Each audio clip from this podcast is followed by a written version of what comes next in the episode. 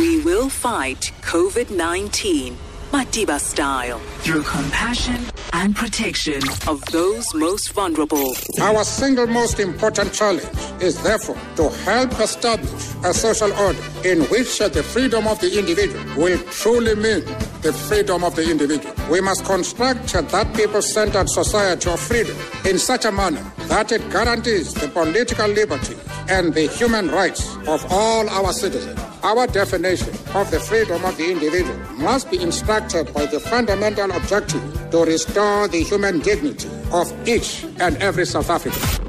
United in our diversity, remember, we are one people.